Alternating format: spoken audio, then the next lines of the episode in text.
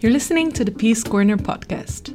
In each episode, we talk to a different peace builder working in a different region, telling a different story. To hear more, please click subscribe. You can find us on iTunes, SoundCloud, Spotify, and more.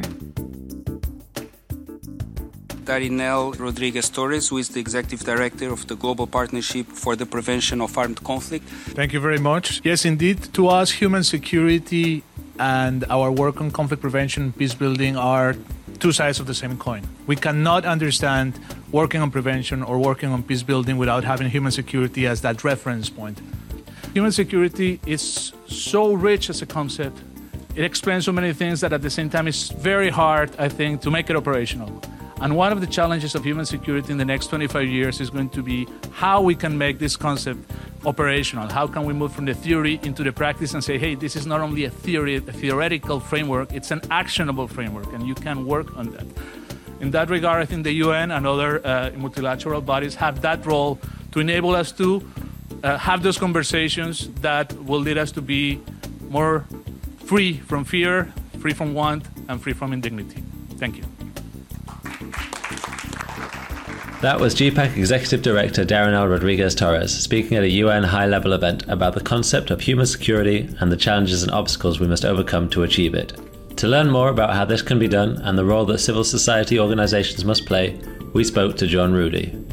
A long-time peace builder with more than three decades of experience in the field and in the education sector, there are few more well equipped to discuss this topic. Hello, Jon. Welcome to the Peace Corner podcast. Thank you. Uh, it's nice to have you here in the Netherlands. Are you enjoying it? I'm I'm very much enjoying your warm weather. Yeah, it's a rarity in this part of the world, but nice when we have it. Yeah. Um, so let's uh, let's dive right in, if that's all right. Yeah. Okay. So, can you still remember when you became interested in peace building? Uh, you might have to go back all the way to my childhood. I'm a middle child, so I was either making conflict between my sister and my brother, or I was solving it. Uh, that's I say that a bit in jest. Fast forward to my years of my early years in working in uh, a refugee camp in Somalia. Um, trying to do development work in southern Africa, realizing that conflict was actually, and destructive conflict and violence were undoing a lot of the work that we had been hoping to do in the development world. And so um, I, I think I kind of pursued that question, you know, so what's going on here? Why, why is there uh, these dynamics, these social, political, economic dynamics that are uh, that are breeding such such destructive uh, conflict. And um, so I think that you know it's been a gradual uh, a gradual winding to that. Uh, I didn't start out as a peace builder. Uh, certainly, right after my my high school years, I was an electronic technician. So I think uh, being a generalist is is a pretty important thing. So, what encouraged you to pursue it as a career in that sense? What um, was there well, a prompt for the change? Yeah, I, I think that um, you know, kind of pursuing that is a natural out, outgrowth of of looking for the connections between things, and um, you know, that's one of the the things I've come to understand is how interconnected all things are, and so uh, I think the peace work is a logical uh, kind of endpoint of, of, many of the things I've done in my life, and um, and so you know, I guess essentially I would define what I do as trying to reconnect things that you know kind of violence has has pulled apart, and uh, I think we call that peace building in a, in, a, mm. its most generic sense. Bit of a metaphor with electrical engineering there yeah. as well. right, right. Um, so you've worked in peace building for over two decades. You've been involved in projects all over the world. Actually, a lot in three decades. Three yeah. decades, yeah. Um, including a lot in Southeast Asia and yeah. Africa. I saw right. kind of back and forth between those two. You were for a while. Um, it, what do you think has changed in the world in terms of violent conflict and peace building over that time, especially recently? It, it seems to be that it's it's more pervasive. That um, that violence as a modality for change. Um, I think on the one hand, humanity is learning nonviolence is actually gets you what you want in terms of change better. On the other hand, we have all these cultural forces that are pushing and, and reminding us daily that violence is, is the only game in town in terms of change. You know, whether it's whether it's computer games, whether it's it's movies, whether it's um, you know the examples that we have. And I think what's changed here is is something we're understanding through brain research. You know, and that's completely out of my pay grade, but. Um, but I've been reading enough about it and enough about what it does to the brain, what violence does to the brain, to understand perhaps as everything else has gone global in the last years, uh, so has trauma.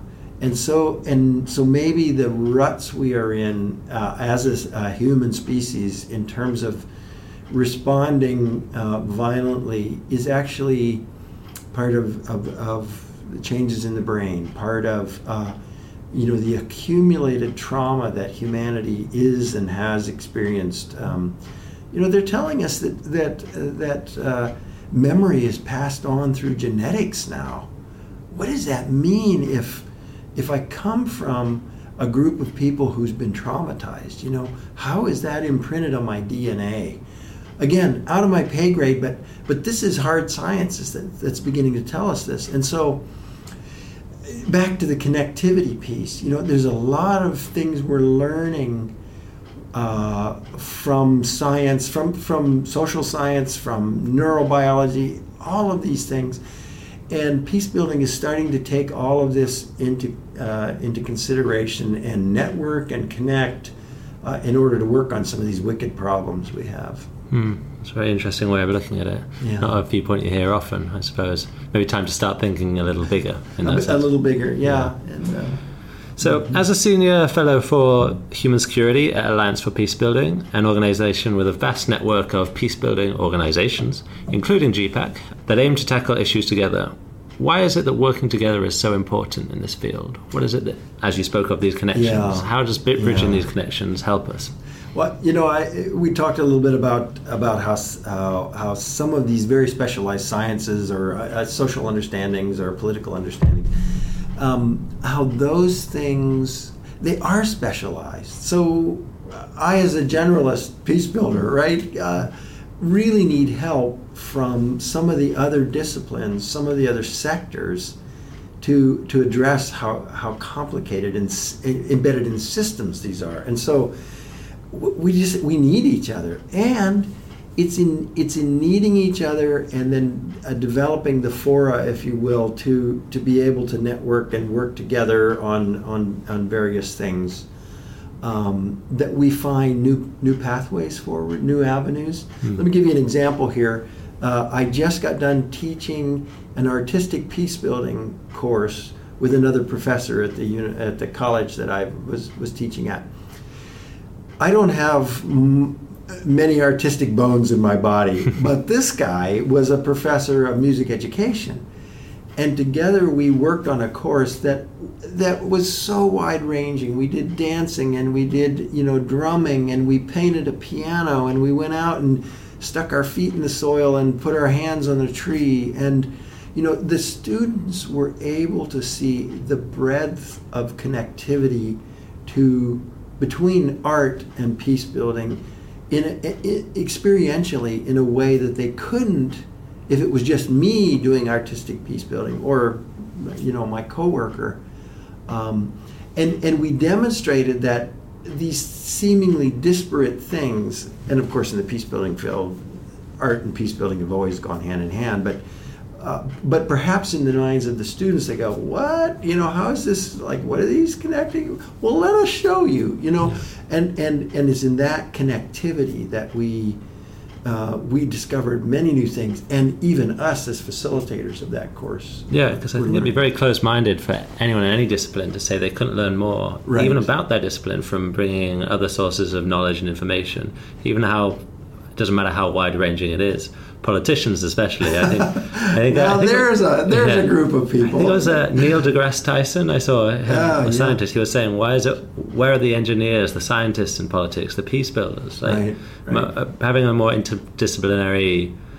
look at politics because it's mostly lawyers and career politicians at the moment and yeah, I yeah. feel that's one area we could begin to change yeah, at least yeah great so one of the more difficult problems with peace building is often its lack of visibility, maybe something you uh, tackled here working in uh, with other disciplines.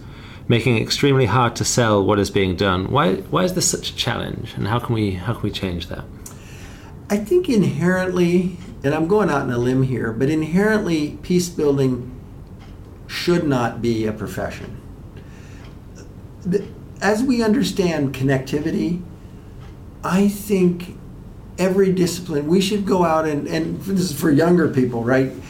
Go out and study the thing you're passionate about and add communication skills and add uh, the, the, the, mindset of what you are doing to enhance the greater common good in your community and address those persistent social problems.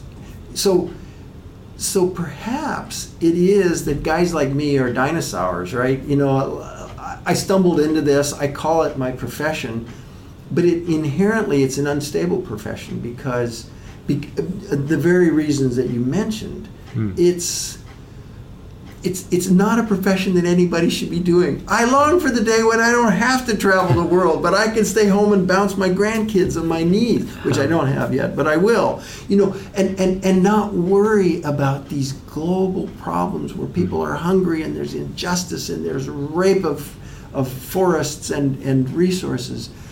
Um, so does that? I mean, does that? Yeah, I mean, it must be one of the few professions where ideally you work yourself out of it. and and we long for the day when, yeah. when none of us has to do this. yeah, know? absolutely. Um, yeah. So one of your um, the big areas you've worked in in peace building and with us here at GPAC is human security. This uh, concept you've been involved in a lot in your yeah. career, especially in recent years.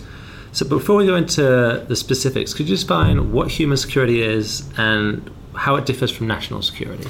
Yeah, it, it, it's it's so basic. It's almost uh, it, it's it's almost simple. Although in its simplicity, of course, is its complexity. Freedom from fear, freedom from want, and freedom from indignity. And in those three things, I think we can find most of the injustices of the world when those are missing. Um, and and that when you when you begin to frame security in terms of well, let's just say let's take the third one, dignity right? The lack of dignity. How many times have I heard people say they don't respect us? was sitting under the, the trees with the in the in the Mindanao, Philippines, with the 105th uh, Base Command of the Moro Islamic Liberation Front, and they were telling me those people in Manila they don't respect us, and I thought, wow, there it is. It's this inherent disrespect, and what is it a disrespect of? It's the dignity of each person uh, making a people group. It's what any of the isms, racism, sexism, classism, uh, elitism, is the inherent disrespect of the dignity of anyone that is not in that group. And so, um, you know, most of the wars are fought over that. Uh, ideally, I, I, mean, not ideally, but but but but at their base, uh, and, and so uh, you know, and it breeds the other ones. Uh, you know, hunger and fear, right? Hunger is uh, basically at its um, you know freedom from want. Well, there's tremendous hunger in in the world today, um, and so you know, if you look at the root of a lot of that, there may be violence at the root. There may be uh, um, some kind of injustice. There may be some kind of marginalization. All of those things, though, uh, have a component of dignity in them, or indignity, if you will. So I think reframing then uh, the concept of what security is. National security is involved, and, and I would I would say, uh, lest I sound too dogmatic here, uh, it it takes a balance of uh, human and national security. Hmm. I think in our world today we're we're pretty focused on uh, national security and its its cousins. Um, national security says, well, what's good for our borders? What's good for our economy? What's good for our. And, and you put anything else in there that doesn't start with people first. There's an assumption, I think, on the part of people pursuing national security that this is good for people. But it, it is not a formula that starts with people first. And I've often thought in our political discourse sometimes, especially in the US, you know, we, we have uh, we are very we have deep, deep chasms between of understanding between sides. I wondered if we start if we we started to say this uh, you know, this move is good for it's good for policy. It's good for our side in in the political discourse. We actually ask the question: Is this good for my neighbor? Hmm. We, we might again we might start with a different discussion. We might go in a different place than if we were uh, um, if if we're party first or, or you know political group first. So absolutely. I mean, I think the U.S. is a very interesting example because it's a country with tremendous resources and everything that it does have, and the amount that is spent. And well, the amount is used on military spending. I think it's more than half of the GDP, or it was at some obscene. point. And it's, it's 800 plus billion dollars a year, outspending every other nation combined. Uh, almost combined. It's yeah. it depends on who, whose statistics yeah, you're looking yeah. for, but it's it's close, if not. And the Institute for Economics for Peace is telling us annually we spend, what, 14.3 some trillion dollars cleaning up violence, mm. responding to violence, you know. Uh, these are obscene figures in a world today when we really know how to do things better and differently. Um, now, what you might argue, well, we're not, if, if we knew how, um, that's where the peace builder comes in. Yeah. No, we, we have some we have some some thoughts here on this, and uh, we're trying to assert those as much as we we're able. Absolutely. So coming back to human security uh, for a second, before I started my internship here at GPAC, I was studying my masters in Leiden nearby, and uh, one one of our classes on conflict was about human security or the concept of it. Mm-hmm. And they, uh, one of the questions put to us is is the concept of human security just hot air? On the argument that it's difficult to define and some of this my colleagues were believe that it was I think from more an academic standpoint.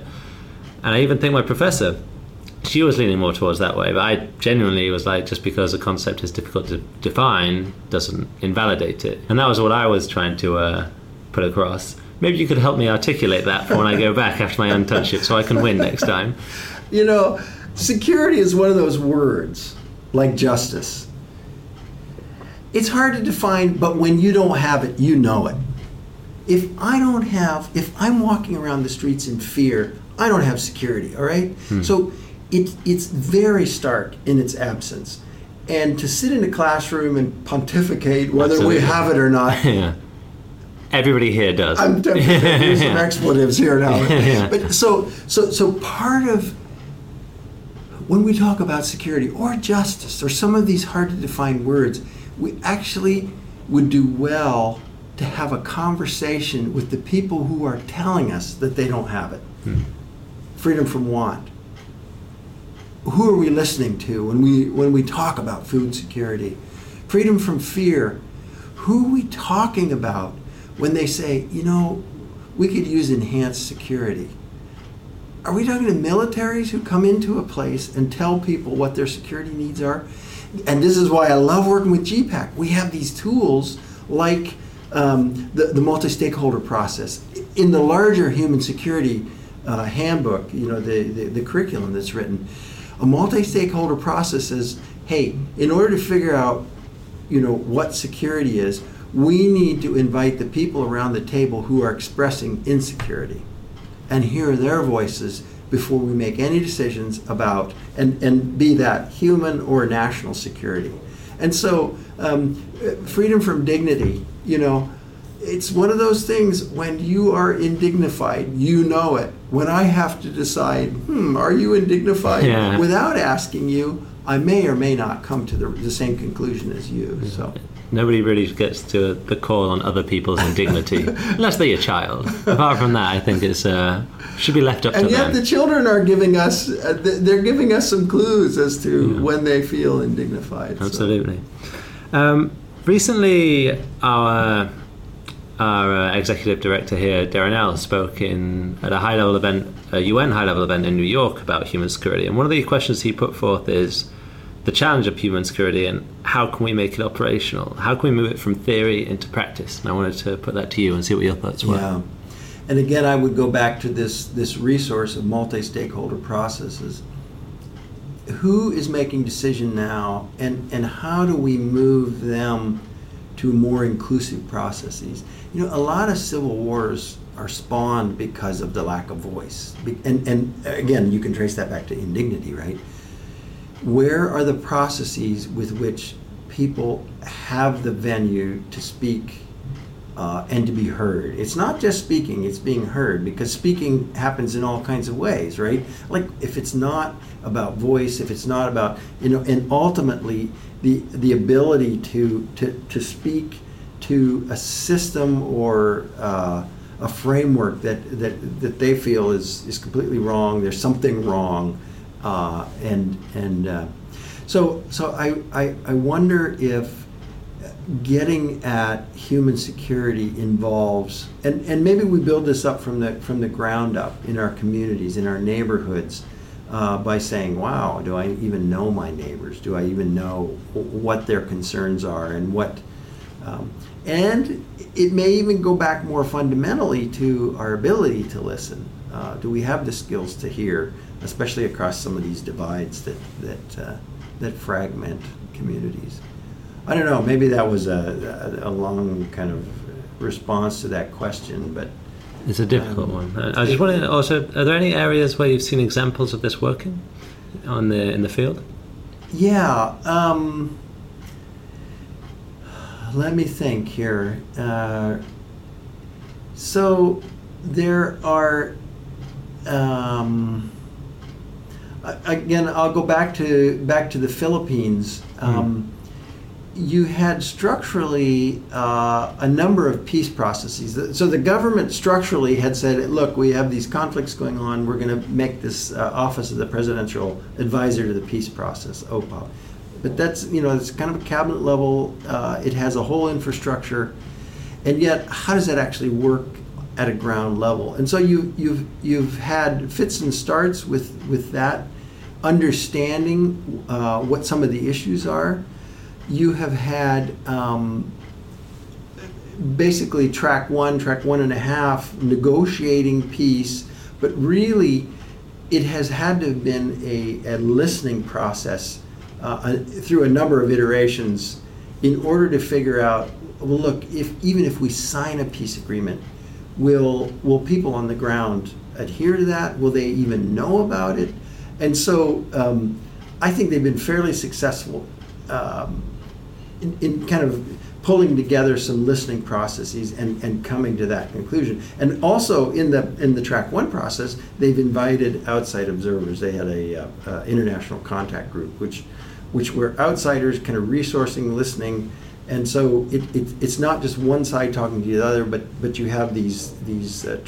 track two facilitators kind of uh, resourcing the process. So.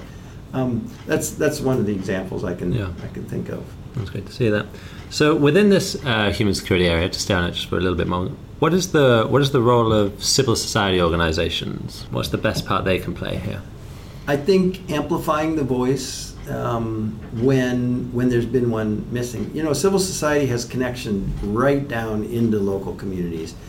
Um, also, and often civil society does have connections up to track two, track one. And so it forms a bridge, it forms a connectivity piece with very, uh, very rigid constraints uh, about how they operate, how they keep trust in all sides.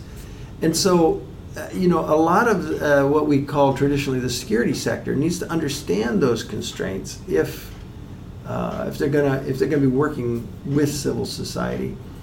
Um, and you know, I've been in places where civil society's been fairly weak, and and so the missing element there is government tries to do everything, and of course, government has limited resources, so so that's not possible.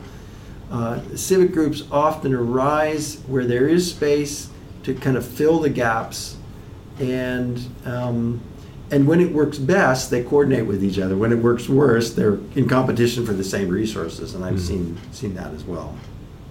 So uh, you know, civil society is that, uh, in many places, that safety net where uh, where the voices are aggregated and then spoken into the, the levels that are that are deaf to those. Um, and um, I can't imagine a world without civil society because, um,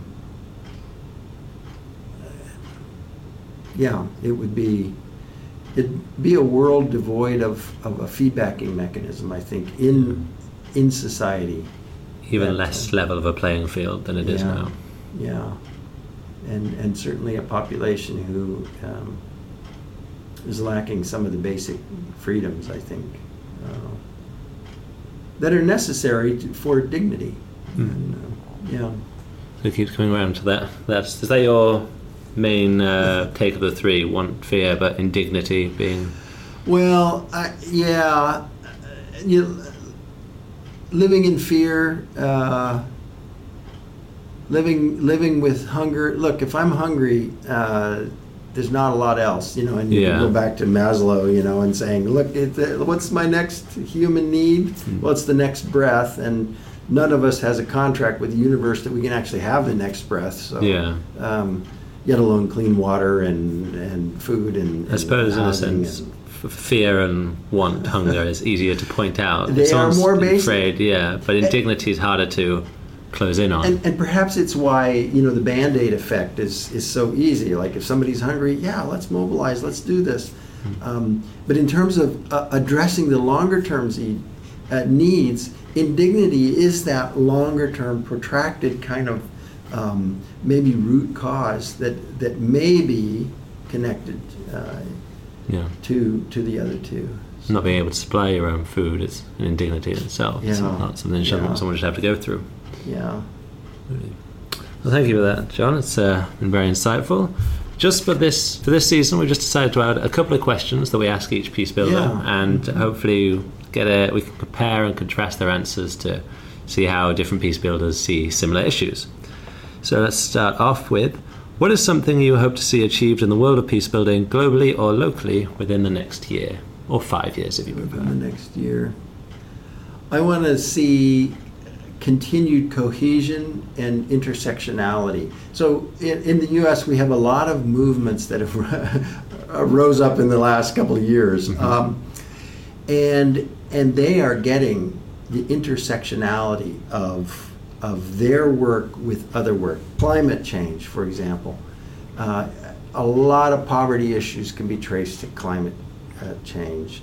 You can also connect it to, to a very unsustainable economic global economic system. Um, and so, so if, whether you're working at economics or whether you're working at uh, you know some kind of social cohesion, whether you're working at kind of political reform, to begin to look at the intersection of those issues, the connectivity, the ways in which you can can uh, join forces, join, you know, shoulder work shoulder to shoulder with someone else.